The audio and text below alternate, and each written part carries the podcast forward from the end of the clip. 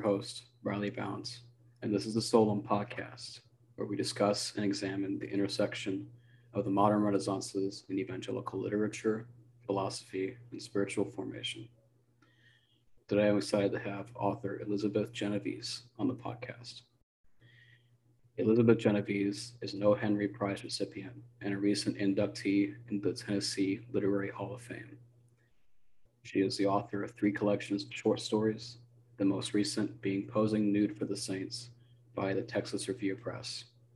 The fourth book, Palindrome, is due out from Texas Review Press in 2022. More information will be given in the show notes, including links to her author website, recent publications, and her contributor profile on the Solum website if you want to find out more. So, Elizabeth, welcome, and thanks for joining me today. Yeah, thanks for having me. I appreciate it. No problem. Well, why don't you just uh, tell us a bit about yourself? Okay. Uh, well, I grew up in the Chicago area and I went to college in Michigan and then I ended up doing an MFA um, in fiction down at McNeese State University in Louisiana. And then after that, I moved to Tennessee, and that's where I've been ever since. Uh, I'm a teacher out here. Um, I'm married. I live in the live in the Knoxville area. Oak Ridge is where I actually live, and I teach creative creative writing as much as I can when I'm not teaching my other classes. Uh, what other classes do you teach? Uh, English composition, American literature, things like that. Oh wow, that's that's a pretty wide range. Um, yeah. Yeah, that's cool. Um, so, when did you really start uh, writing in earnest? Um, I I wrote a lot of poetry when I was in college, and um, when I graduated college, my intention was to go get a PhD in English. You know, I was thinking I was going to be an academic, and I didn't know myself very well because that that's not me. It never was me. Um, but I started a PhD program and during the first year, I was so unbelievably just bored and disillusioned. And I just found myself writing fiction. That's just what I was doing. I wasn't really thinking about it intellectually. You know, why am I doing this? I was just doing it. And um, this was at the University of Iowa, which has pretty much the country's best MFA program. And I was mm-hmm. actually living with someone who was in that program. So through her, I started um, meeting people who were in the MFA. I started auditing classes with Marilynne Robinson. Mm-hmm. And I realized that's what I wanted. I was in the wrong degree, wrong field, wrong career path, everything. and um, so I started, you know, writing more seriously. And then before that first year was over, I had taken, you know, the best of my fiction and applied to an MFA program down in Louisiana, and I was accepted. So I left the following year for that. So I basically just kind of changed changed courses throughout mm-hmm. that first year. Gotcha. Um, would you say that that was the kind of moment uh, in your development when you realized that you were a writer? Yeah, um, because it, I realized that for one, like I said, I wasn't an academic. I, I didn't want to. Uh, to me, like a- academia, it's the study of signs, not symbols. It's the study of dead things, and I, I really wanted to participate in something that was still breathing, and that's what art is to me. Art is still alive and when I was when I was working on my fiction, I mean, of course, it was terrible because that was my first year writing. It was absolutely awful, but I was trying, and I just felt like I was in touch with something, um, and I wanted to stay close to that pulse. And then then I realized the MFA was a way to do that, but you know, in a in an organized, committed way. I didn't want to be a hippie type artist, just kind of throwing paint at the wall. I wanted to do do the boot camp and learn the craft and study um, and then when I did the MFA, it just yeah, everything felt exactly right. I knew I was that's exactly where I was supposed to be. Gotcha. Um, now you, you you have written poetry in addition to fiction. Would you consider yourself um, a, a kind of a uh, a poet that writes a lot of fiction or no. like a fiction writer? Oh, okay. no, no, I'm definitely a fiction writer. Uh, I don't I don't know. I just I write poetry just once in a blue moon there's a mm-hmm. moment, you know, and it's like, okay, this isn't supposed to be a story. This is supposed to be a poem. Mm-hmm. I rarely submit stuff. I submit poems maybe once every two or three years to a journal. Um, yeah, I'm not a poet. Definitely not. Well, you are published in poetry, so I mean, there's, just a little that. bit, but I'm not a poet. no. yeah, yeah. Well, it's um, it's interesting. Uh, I, I noticed in your in your literary style, um, uh, you do have quite a quite a few poetic lines in, in your fiction. Mer- Meridian, the one we published in Solum Journal, is just chock full of them.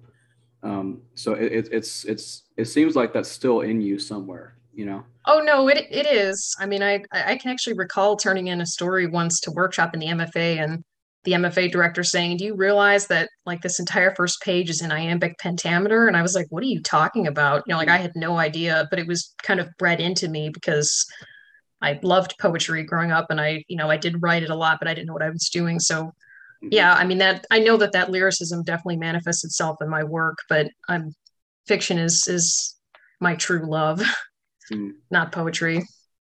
Uh, what about um, fiction influences?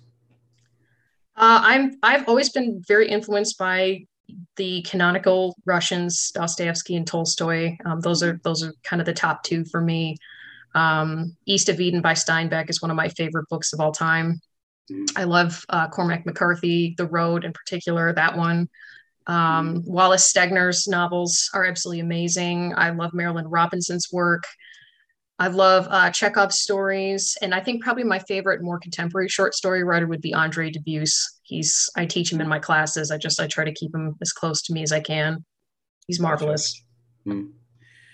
Yeah, I noticed that, um, like namely McCarthy, uh, some of those writers they they deal pretty heavily with uh, place in their mm-hmm. in their narrative. Um, it seems like place is really their main uh, narrative inspiration as opposed to like plot. Um, so would you say that places are a big part of your artistic inspiration too? Sometimes. Um, I mean, you know, my work is more character focused, but um, I just personally have very strong responses to to setting. You know, mm-hmm. setting is never neutral for me. And um, yeah, I mean, I I get to know a place and it moves me and it needles me, and I start thinking about you know what it means, kind of like this what might be symbolic in the landscape and then it just mm-hmm. ends up sort of feeding into a story. But you know the the landscape doesn't birth a story. It's like the story's already there and then i realized this is the perfect landscape for it and then the two sort of start to work together. You, you've you've primarily uh, developed in the south right? As a, as a writer i mean. Yeah i would say I, I became a writer in the south absolutely. Yeah. Right. Um yeah i've noticed that uh, your fiction has quite a bit of grit. Um, I mean, not even like in tone, but just like in material. Um, Meridian is is quite heavy, um, and so so is your other work. Uh, so I, I just kind of wondered, like, if that if that southern influence kind of uh, gave you a bit of grit, or is that kind of just already there? No, um, I mean, I I haven't read. I don't read a lot of, I guess, what you would call southern fiction. Um, I'm not sure, you know, how how that came about. I don't know if that has anything to do with with the region, or it's just. I honestly I couldn't explain to anyone how I come up with the ideas for any of those stories. I mean, it's such a mysterious kind of nameless process. You just wake up one day and this thing has bubbled to the surface overnight, and then you know it's time to start pursuing it. But um, mm-hmm. yeah, it's interesting you say that. Um, I, I, think probably my stories have gotten a little grittier as I've gotten older, just because the older you get, kind of the more pain you witness, and you know you go through more, and you get a little more taste of hell every mm-hmm. year. It sounds really morbid. Um, I see it as a positive thing though, but um, yeah, I, I think that my earlier fiction was a little bit fluffier because I just hadn't really seen much darkness. You know, in my my mm-hmm. mid twenties, life was just kind of good and was all cupcakes and balloons. So I didn't really have so much grit in the stories. Cupcakes and balloons. yeah. good. Well, um, that darkness uh, that you experienced certainly gave you a lot of uh, uh, a lot of recognition. Um, you received the O. Henry Prize, and you were recently inducted into the Tennessee Literary Hall of Fame. That's that's incredible. Um, so, what was that like for you? You know, honestly, um, when I, I got that email saying that I had that I was receiving the O. Henry Prize, I thought it was a practical joke. And I was I was very close to responding. I don't know who this is, but I didn't fall for it.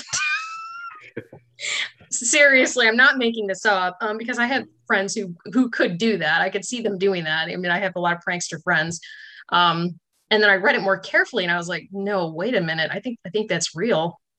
And I was I was really shocked. And um, not just because you know, I see, I don't really see myself as being good enough to be in an anthology like that, but also because of the, the particular story that they chose. Um, after that anthology was published, actually it was pretty unpleasant. Like I had a couple people approach me who didn't even really know me. And, you know, they, they were very angry and they accused me of writing like a quote unquote pro-life story. Um, mm. and you know, which that, that was never my intention. That was not in my head when I wrote it. I don't write like that. You know, I don't write with an agenda but mm-hmm. um, you know, I was I was kind of amazed that they were willing to publish it in a book that would get that much attention because there probably uh, you know I'm sure there were obviously there were undoubtedly people who responded to that and said, you know, how can you publish a story where someone's planning to have an abortion and then they change their mind? You know, that's that's politically incorrect. Like you can't you can't talk about this kind of thing. Um, so that was kind of surprising that and you know that particular story was rejected like 26 times, I think. Um, wow. When I sometimes within like a 24 hour period. I mean, it was just boom, mm. you know, they they'd send it right back. And then uh, the Cimarron Review accepted it, and that's how it ended up getting nominated for the O. Henry. So it was just one editor who was willing to take it, take a chance on it, and that changed a lot for me. You know, because when you send stories to journals, and you have to give them your quick bio, you can say, I have a a story in the O. Henry anthology. And then even if they don't like anything else about your resume, they might read it anyway. yeah, and yeah. next thing you know, you're getting more stories published and that leads to more books. And so it's it's it's all been it's all been a good thing. I'm very grateful. Yeah, yeah I, I really admire your persistence. I mean, a, a lot of people would have just um, thought, well, there's so there's must be something wrong with the story if you know if, if people don't believe in it. Um, but that's not, that's, that's not the case. Um, so yeah, I like that you you stuck it out. Uh, and it is it's very sad the the the writing culture now is just so so willing to uh, to read like a political implication into into something like that you know yeah when it's, it's i mean it's probably the case that um, I, I, imagine that you arrived at that ending because it seemed warranted from the characterization right right i mean that's how it always goes that's the way it mm-hmm. happens they they take over. I mean, people who aren't mm-hmm. writers don't understand that. They think that anything an artist creates is, is you're you're in full control, right? Mm-hmm. That's not how it works. And when you try to explain to someone, well, no, you know, characters become they they start breathing, they start doing things. They look at you like you're insane, you know, because they don't they they can't grasp that. And I don't blame them, right? I mean, it's not their fault If their brain doesn't work like that. Then that's a big leap that you're asking that person to make. But mm-hmm. um, no i you know i don't i don't i've never done that if, if I, and honestly if i catch myself if i'm writing something and i realize i'm only writing this because i have this thing like an axe i want to grind or something i want to say then that's it. I mean i just terminate that project because i know it's not going to be organic. It's just me kind of kvetching and what's the point of that? I mean that might make me feel better when it's all said and done but that's not that's not art so i'm going to walk away from something like that. Yeah, yeah. It could, it could be therapeutic, but it only kind of works as a piece if the therapy can apply to the other person too. That's right. That's yeah. right. That's why you, you can't you can't submit a, a journal entry or a diary entry mm-hmm. to a mm-hmm. publisher. It's just yeah. a really bad idea. yeah, yeah, yeah. Um, well, speaking of that, uh, why do you why do you write in the first place? You think? I mean, what a question. Um, honestly that that question for me is really darn close to asking you know why do you believe or why do you have a spiritual life? I feel like the answers are very similar. You know i write because i want to search for truth. Mm. um, i want to engage with it. I want to grow as a person. It's not just a matter of loving the craft or loving the act of writing because a lot of times i hate the act of writing. It's very painful. You know it's it's mm. agonizing. It's not mm. fun. Um, but you know, and I I want to live my life as close to the numinous as I can, and writing to me is the most high stakes way that I can do that. Um, mm. I think you you can you can tap into the numinous by reading something or watching a movie or listening to a very powerful piece of music. But when you're actually trying to engage with it, then you're you're really taking chances. You're entering some pretty scary territory. And I guess I have a little bit of a I don't know what's what's that called, like an adrenaline junkie, but on a spiritual level. you know, hmm. um, I, I want to be in that space as as comfortable as uncomfortable and as high tension as it can be. I want to be in that space. And if if things happen in my life where for some reason I can't for a long period of time, I just start withering. It's like I need I need that. I need that to feel like I'm growing and evolving and that I'm that I'm whole. Um, so that's why I do it. I, I think if I couldn't do it, I'd be really lost, honestly. Hmm. So in that way, you think that fiction can kind of help us get a truth, then, right? Yes, I, I think that's the whole function of art. Yeah, I think that's why people are afraid of it. That's why art is so yeah. scary. I mean, isn't yeah. that the whole point of a museum? Is to like you put frames around things and you tuck them into these neatly organized rooms, and then you can pretend that you have mastery over them. Um, you know, make we can pretend like you can put these things in a filing cabinet and then they have less power. So I think, you know, it's an instinct. That's why you even put a frame around a painting. It's just an instinct to say, I can draw boundaries around this. Um, because you're you're afraid of what it's going to do to you if you don't. Mm. Yeah. Yeah, I think that's why we, we should care about fiction. It can help us to to get at truth. Um, and I think that part of it today, part of the problem today, and why people aren't connecting with more artists is that people don't believe in truth in the art in the artistic sphere anymore.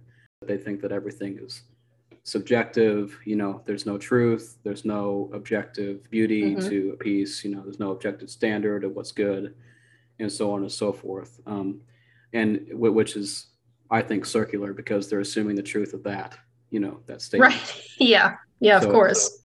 I really admire that you're willing to just be like, I'm telling you what I think is true, you know, or like I'm trying to find out the truth through my fiction. Yeah, that's that. closer to what it is. Yeah. I'm I'm discovering it as I'm writing, you know. I don't go in with, oh, I've learned this thing. Now I'm gonna invent some characters to help me show the world this yeah. thing that I know, you know. Right. I mean, yeah, but it seems it seems that fiction is just not the place for preaching, you know um, or, or, art in general, I, I think too. Um, it, it's just not the it's not the place to proselytize. Right. Um, I mean, it, it can't it can be a witness to something if if you let it develop organically. Um, well, why don't you tell us a bit about Meridian, your short story in Solum Journal Volume Two? Um, well, uh, you know, the trigger for that story was the weirdest thing. My husband was watching like a physics documentary, and it was highly involved and kind of over my head because I'm sort of a verbal person. I don't really, I'm one of those people I barely made it through my math and science classes all through high school and college. Um, but he he likes these things. So he, he had this on and I was actually reading while he was watching it. And I just kept putting the book down and looking up. And I was like, wait a second, there's something going on here. And then after he finished it, um, I, you know, I found it on Amazon and then I watched it at work in my office hours like three times. And I realized there's i don't know how this is going to end up being a story but it is going to be because there was something you know very kind of upsetting um, about these concepts that they were being discussed in this this physics documentary. And i just let it be because i don't i don't overthink. I just kind of let it sit in the back of my head. Um, and i had been kind of had this character in my mind for a while this woman who is kind of obsessed with revenge and next thing I knew, the two were sort of crossing together. I mean, that's that's how it goes. You know, it's like different things just sort of ferment in my head for a while, and then I wake up and I realize they belong together. And so I I just started started writing this. Hmm. Well, why don't you tell us what the uh, title means? Um, actually, I was thinking about when I came up with the title. I was thinking about um, Solzhenitsyn's line about how the line between good and evil cuts straight through the heart of every man. And mm. that's, I realized when I finished the story, that was the essence of the story, right? I mean, she even draws a physical line down her palm with the knife in that final scene. Um, you know, it's it's it's symbolic. You know, it's it's meant to represent this idea that we all have the shadow within, and she makes that discovery at the end of the story, and it starts to transform her as a person. And then I just that was just the word. I thought meridian was a good word to kind of encapsulate that that idea. Would you consider the story psychological fiction? Yeah, I, I, actually probably would consider most of my work, you know, if you had to, to put it into some kind of category, psychological. Yeah. I mean, that's what interests me the human psyche, the human spirit. Right.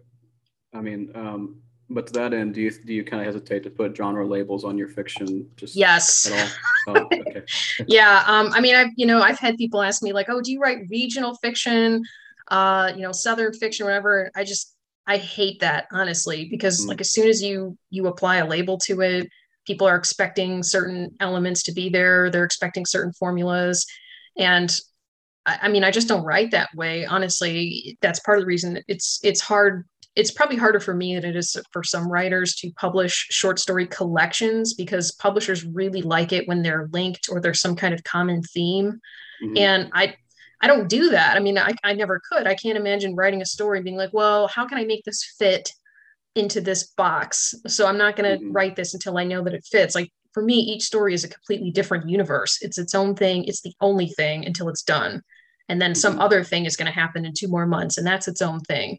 Um, and you know, the last couple books I wrote, most of the stories were set here in Tennessee because this is where I've lived now for 10 years, and I know the area and um, you know, it was just natural, but I didn't set out to write regional fiction. So yeah, I mean, I, I if people ask me what I write, I just say literary fiction.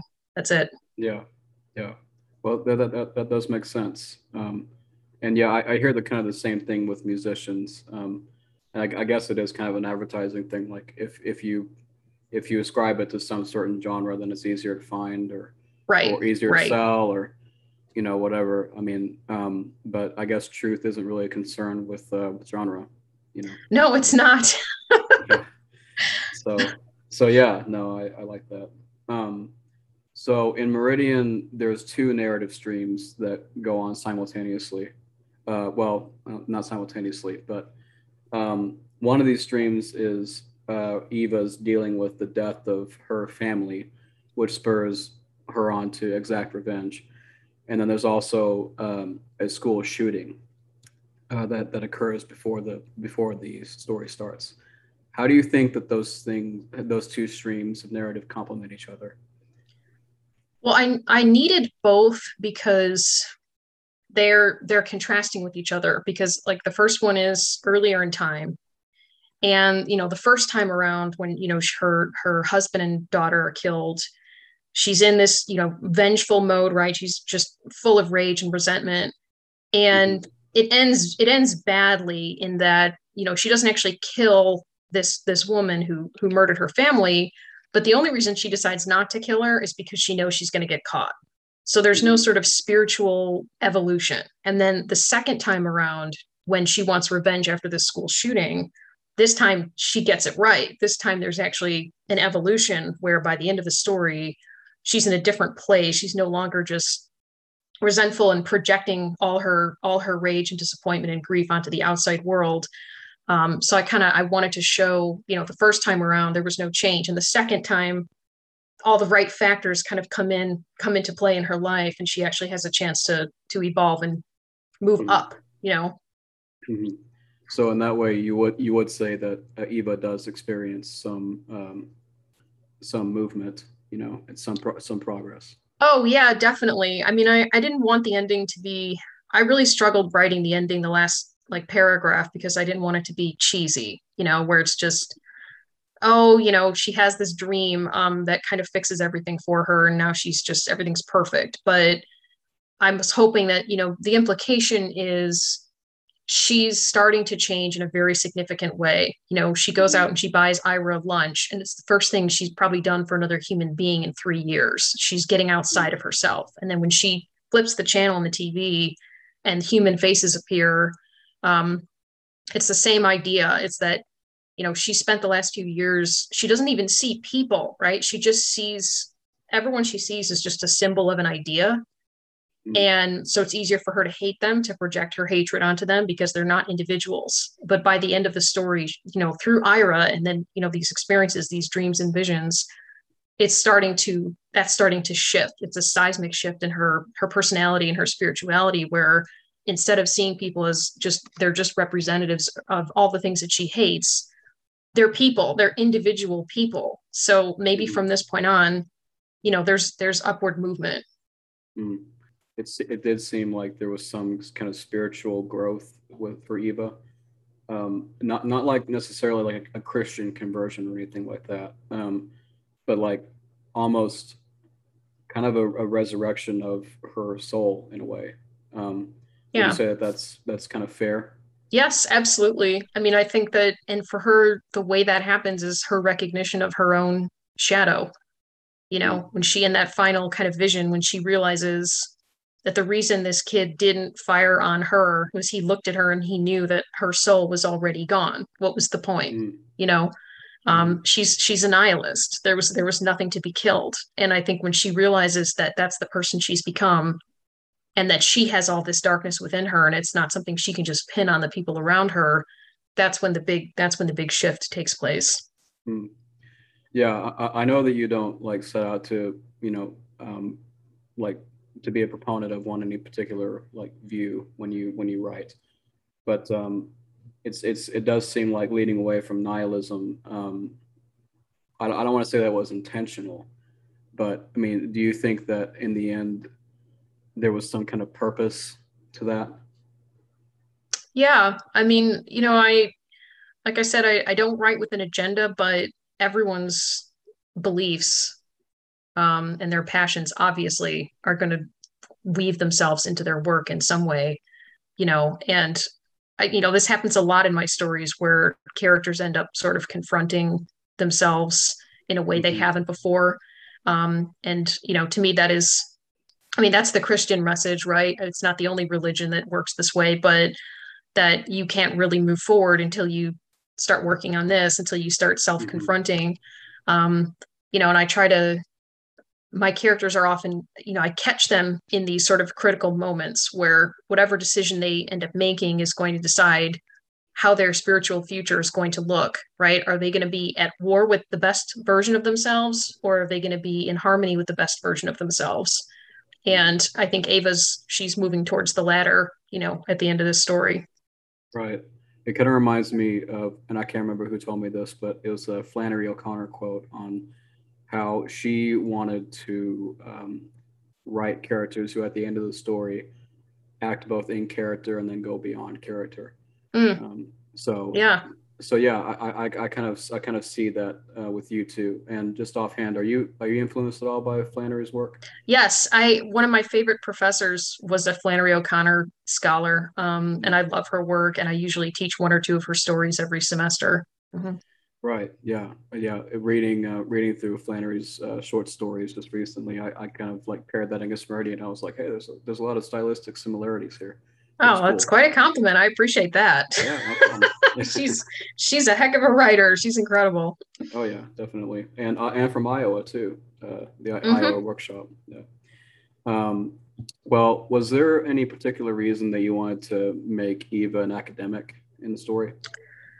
Uh, you know, academics they really interest me um, because they think too much, and there's it's like buried somewhere in Carl Jung's writing. He has this line where he says that um, the intellect is a great cheat and illusionist when it tries to manipulate values, mm. and a, that's what a lot of academics do is they try to create, they try to invent values severed from the spiritual, severed from the spiritual realm, and that's that's what Ava does. I mean, she's highly intelligent, she's an academic, and that's this is how her mind works. Is she sort of invented this kind of logical system and mm-hmm. she's pretty blunt about it. And there's a couple passages i i think throughout the story where she basically says that you know the gods from all these different religions are just sort of flaccid um, because they don't know how to exercise justice. And she mm-hmm. thinks she has a corner on that that idea right? She's figured it out. This is what justice should look like and i have every right to carry it out. Um, and you know again this wasn't planned. When i looked back at the story and read it and i realized you know it made perfect sense that what ends up sort of tipping her it's these it's all these kind of dreams slash visions. I guess they're more dreams that she's having throughout the course of the story that are kind of triggered by things that ira says to her or the pictures he's showing her in that physics book.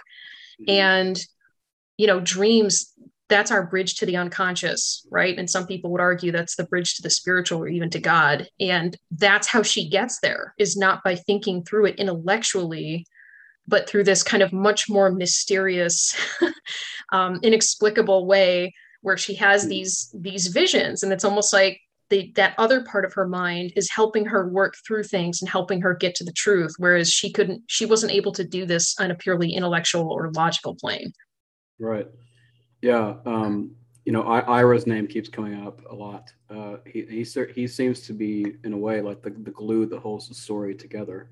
Mm-hmm. Um, so he's almost he, uh, he's he's quite he's quite an important character, isn't he? Yeah, I I actually see the two of them as a kind of yin yang, where mm-hmm. and you know I didn't even realize it again until after I wrote it that their names are almost identical. Um, he's you know he's her counterpoint. He's he's he's a person who believes um, he's humble he's mm-hmm. clearly suffered we don't know how and it doesn't matter how but he has suffered but instead of blaming the world his response to that is to take some burden on himself right? Like he says i came to this school because if anything else happens i want to be ready to protect these kids. You know like he wants mm-hmm. to he wants to take on responsibility. Um, and he's the one who's kind of feeding her these images and ideas through these lectures that she overhears and the, the, the pictures he shows her. And those things end up like i said kind of seeding um, into her dreams. So yeah they're they're working together almost like almost like a yin yang like she needs someone who's her her total opposite to to work on her in that way to kind of start moving her character development forward mm-hmm. right um well, the woman who killed Eva's family in a car wreck, uh, she suffers from grief as well. We come to find out. Um, do you think that the story um, is an examination of grief and how it affects different people? I had, you know, I hadn't thought of it that way. Um, but yeah, I mean, I think there is something to that, and I think, you know, when when I'm trying to think how to phrase this, I think that you know because of culture and Hollywood and things like that, that a lot of people have this idea that evil um, stems from, you know, someone's someone's there's something wrong in like in them that's just it's intrinsically it's already there. You know when you have someone who grows up to be a murderer right? The question is what's wrong with that person. And um, I, I, don't think it occurs to too many people that for a lot of people quote unquote evil if that's the word you want to use it starts with grief. It starts with you know someone's plunged into sorrow and they don't have faith um, to kind of get them through that. And so their response to grief is rage and resentment and a murderous heart. Um, and that's that's ava all the way i mean that's that's who she is like you know she makes it very clear that she's never had a kind of a spiritual life she's never believed in any kind of higher purpose and so when life throws this horrible tragedy at her and she's thrown into grief, her response is rage. You know, it's mm-hmm. it's the it's a violent it's a violent response. Um, and I, I think this happens to a lot of people. Like they they go through a, a terrible loss, they lose a child, you know, God knows what it is. And um, instead of being softened by that experience, which other people are, they're hardened by it, and then they they start trying to they start trying to seek justice in their own kind of way, right? For that thing that they lost. They want to be compensated for their loss. And so they start hurting other people or suing people or whatever it is that is at hand, right? That they can do to compensate for what's been taken from them. Right. Evil is not just in the realm of psychopaths. Um, mm-hmm. we're, we're, all capable of it. Uh, yeah. Depending on you know what we've been through and how we respond. Um, so yeah, I, I quite like that a lot. Uh, uh, now, some of your work is influenced by Christian theology. Uh, so, why don't you tell us a little bit about that? Well, um, I, you know, I really believe that the Christ path, the path of the the oldest heroes and all the really old myths like Gilgamesh and Beowulf and the heroes in Tolkien's novels, I think that's the artist's path. I think that um, to to create art you have to go into the darkness you have to suffer you have to go into unknown territory you have to self confront um, you know that's the straight and narrow gate and i think that's the that's the only route to to creating something that's that's worth a damn and you know like when i teach um, creative writing and sometimes in actually my upper level literature classes i always i'll start by telling students that the most important story in the world can be told in five words. The truth teller must die. And Hmm. you know on, on first glance we can say okay well if you look at history um, and in fiction you know that's that's literally true right? Historically you know socrates christ all these different saints sometimes even scientists anyone who speaks an uncomfortable truth society is going to try to burn that person down right but on a on a deeper level it applies it applies to the artist um, because if you want to speak the truth, some part of you has to die first. Um, you have to admit there are things you don't know because art is discovered, not made. You don't make it, you discover it. And I think, you know, Christianity tells that story in which your suffering has meaning. You don't climb up the hill with the burden on your back um, because it's rational or because the group tells you to do it or because you want to be seen doing it. You do it because that's the only way that you can figure out who you're meant to be, that you can find fulfillment. And you're making all these discoveries as you do this, right? You're learning things you didn't know. And that's the process of making art is that you're going into a place you've never been and it's going to be terrifying and you're going to have to self confront in a way that's not comfortable um, but once you do that you can maybe bring something to the world right? As opposed to what i see as sort of the opposite tactic like you'd get from like an ideologically possessed person where they sit down to write um, and they end up basically just promoting an agenda. You know they they write and they think like a totalitarian like everything i know is everything i need to know. I'm going to take this thing i know and now i'm going to turn it into a novel or a, you know a poem or whatever it is. Um, so there's no active discovery and i think that kind of work ends up being pretty sterile and it doesn't you know it doesn't last doesn't have an impact on the human heart anyway.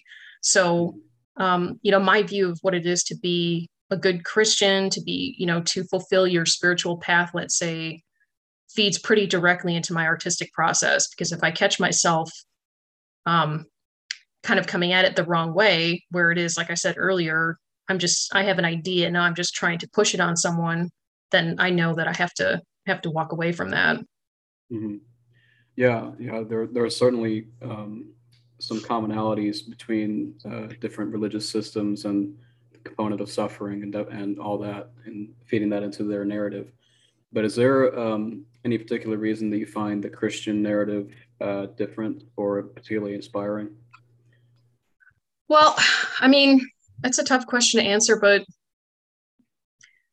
I think the you know the first thing about the Christian narrative, I think the most important thing is the emphasis on individual responsibility. Um, you know, participating in your own redemption that's that's like the supremely creative act. There's nothing more mm. creative that you can do, right?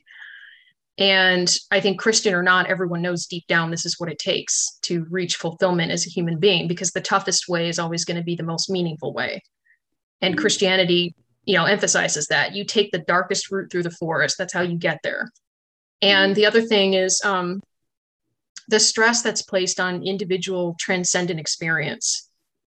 And I think it was maybe like two years ago that um, a really good friend of mine he sent me this quote that he had found that something Dostoevsky had said. And I was shocked I'd never seen it before because I've been studying Dostoevsky for like 15 years. And it was, I think it was from a, a, biography, but um, it was something he said when he was released from uh, Siberian prison. And I hope I don't butcher this, but he said, if someone proved to me that Christ was outside the truth and the truth was outside Christ, then I would rather remain with Christ than with the truth. Mm-hmm. And I just thought, God, he nailed it. I mean, that's that's it. That's Christianity, and you know, that's actually um, probably the brothers Karamazov summed up into one sentence. Mm. because you know, when I heard this, I thought right away about um, that that chapter in early in Brothers Karamazov where Ivan and Alyosha Karamazov have this conversation, and Ivan presents this very brilliant logical argument that's meant to sort of decimate Alyosha's faith in, in God, in Christ, or in the kind of larger purpose for the universe. And it is a brilliant argument. It's it's really difficult to to to rebut it. And I, you know, the readers know that there's no way Alyosha has the intellect to battle what he's just heard, even though he's he's a believer. He's very deeply spiritual and you're kind of waiting to see what happens. What Alyosha does is he stands up to leave, but he just kisses his brother before he goes. And it just hmm. completely, you know, knocks Ivan down because Ivan is intelligent enough to understand the symbolic value of what's just happened.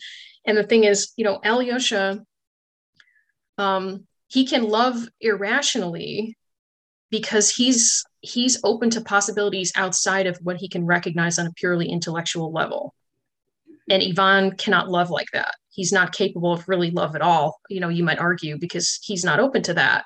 Um, and the reason Alyosha has access to this is because he is open to, he has all these individual transcendent experiences as a very spiritual person. And these, you know, these experiences link him to that higher purpose, right? That sort of that hidden world that, you know, we all have this yearning for.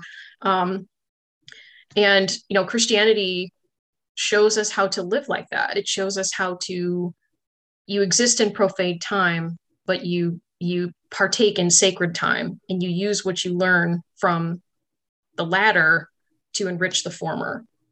Mm-hmm. And I love that. You know, I mean, what more can you ask for? Right. right. Yeah. The, the, the value of those experiences. So, what do you think that uh, Christian writers can do to improve their craft?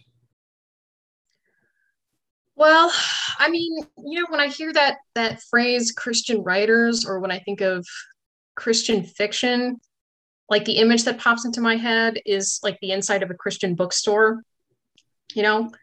Um, and I mean, you know, I don't want to offend anybody, but the, I guess the kind of stuff that's being published under that genre that they're calling Christian fiction is just tends to be pretty insipid, um, pretty formulaic, and kind of empty. I mean, I don't think I've ever read anything that you'd pull off a shelf in that section of a bookstore and you know where I was actually moved by it and thought, this is you know there's revelation here. Um that doesn't happen. Like i i think that if i if i met someone who said i'm a christian and i want to write literary fiction i want to make art then i would say well make sure that's really the road you're on. Like don't don't start writing genre fiction you know christian pop fiction let's say. Don't write for like a, a wednesday night church youth group. Like write your write like a literary writer where you are open to questioning and your audience your readers are going to be open to questioning. Um, you know write for people who would rather learn something than just be affirmed in what they already know. And i think that's a mm-hmm. lot of what christian fiction does is it just makes people feel comfortable with what they already know and believe. And there's no real purpose to that. I mean even the bible doesn't do that.